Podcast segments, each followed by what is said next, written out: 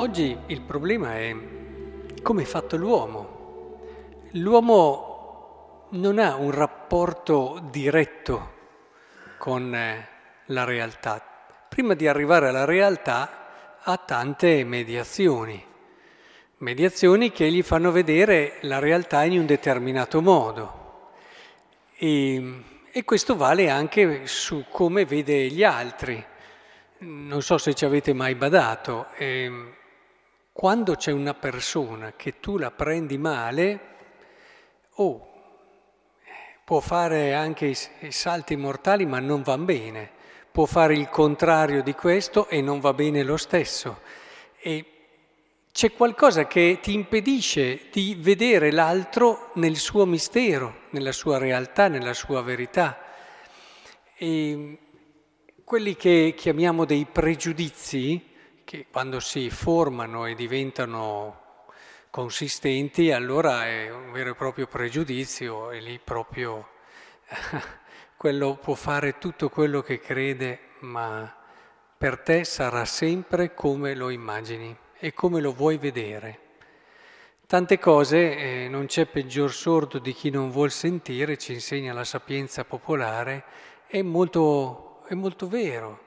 Nel momento in cui tu hai determinate resistenze, hai determinati blocchi che possono essere, dipendere dal peccato naturalmente, dal ripiegamento su di sé, dall'immaturità, dalla paura. Ci sono cose che abbiamo paura e questa paura non si manifesta magari in modo eclatante in modo esterno, però condiziona la percezione della realtà. Certe cose non le vogliamo vedere e non le vediamo.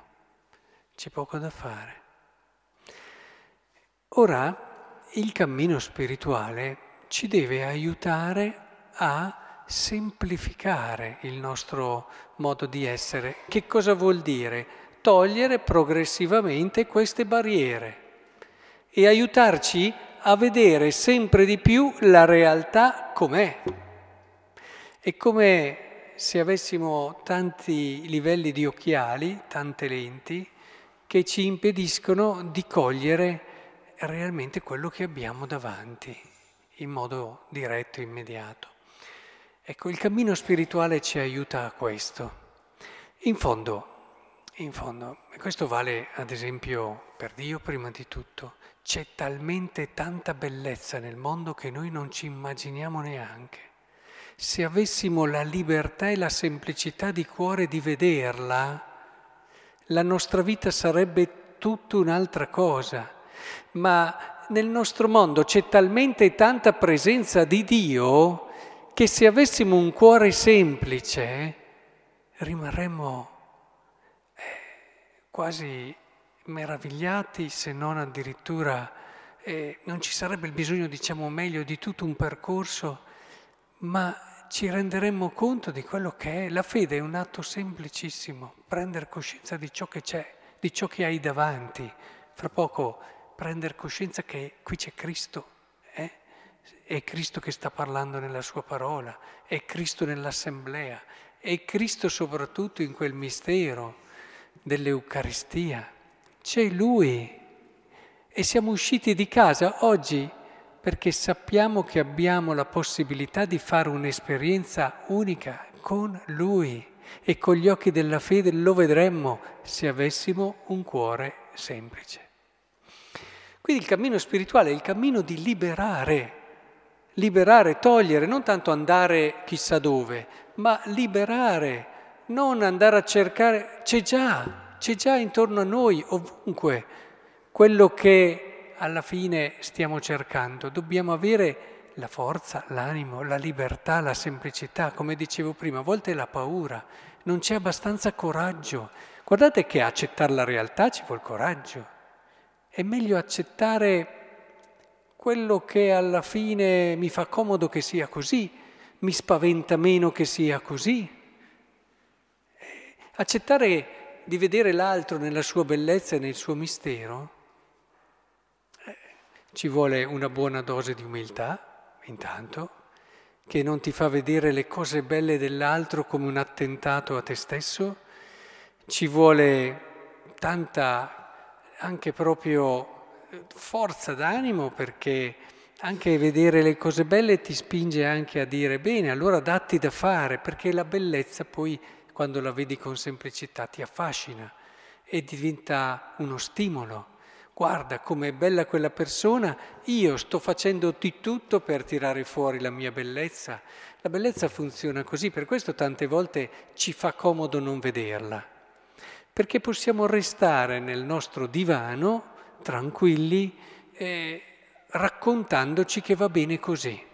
Quando la bellezza entra nella nostra vita e la sappiamo riconoscerlo, quel divano lì eh, ci scaraventa giù e ci dice non ce la facciamo, è più forte di noi. E allora sentiamo che dentro di noi c'è una vocazione, un compimento, una pienezza, una bellezza che non possiamo star più con le mani in mano, non possiamo più raccontarcela, non possiamo più pensare che basta non avere problemi e tutto vada bene, ma sentiamo da dentro l'urgenza, l'esigenza profonda di giungere ad una, ad una pienezza, ad un culmine della nostra vita, ad un compimento completo, totale, a una santità, insomma, per dirla con le parole della Bibbia. Ora, il Signore vorrei che ci aiutasse, vedete, è venuto Giovanni il Battista, non mangia, eh? non va bene. Sono venuto io e un mangione, un beone. Ma... Lì il problema non era cosa avevano davanti. Avevano davanti Cristo, avevano davanti il più bello tra i figli dell'uomo, avevano davanti Dio fatto carne. Oh. che non c'era la disponibilità ad accoglierlo. E allora partiamo dalle cose più semplici, cioè le persone. Cerchiamo allora, per iniziare un cammino spirituale che voglia condurci su questo in modo serio, cominciamo dalle cose più semplici, a scoprire e a stanare quei pregiudizi che abbiamo dentro. Guardate che ce li abbiamo tutti, eh? Guardate che ce li abbiamo tutti. Se qualcuno di voi qui adesso ha avuto solo il pensiero di dire, ah io però non ce ne ho di pregiudizi, probabilmente quello che ne ha di più. Quindi staniamo quelli e, e, cerchiamo di dire perché io vedo questa persona, che cosa ci può essere dietro, come la vedo, riesco a cogliere tutta la sua bellezza, tutto il suo, anche tutte quelle che sono le sue qualità, le sue possibilità? E allora divento anche per lui uno strumento, gli do fiducia, gli do entusiasmo intravedo anche quella bellezza che potrebbe raggiungere, che non sento che mi attacca o mi porta via qualcosa.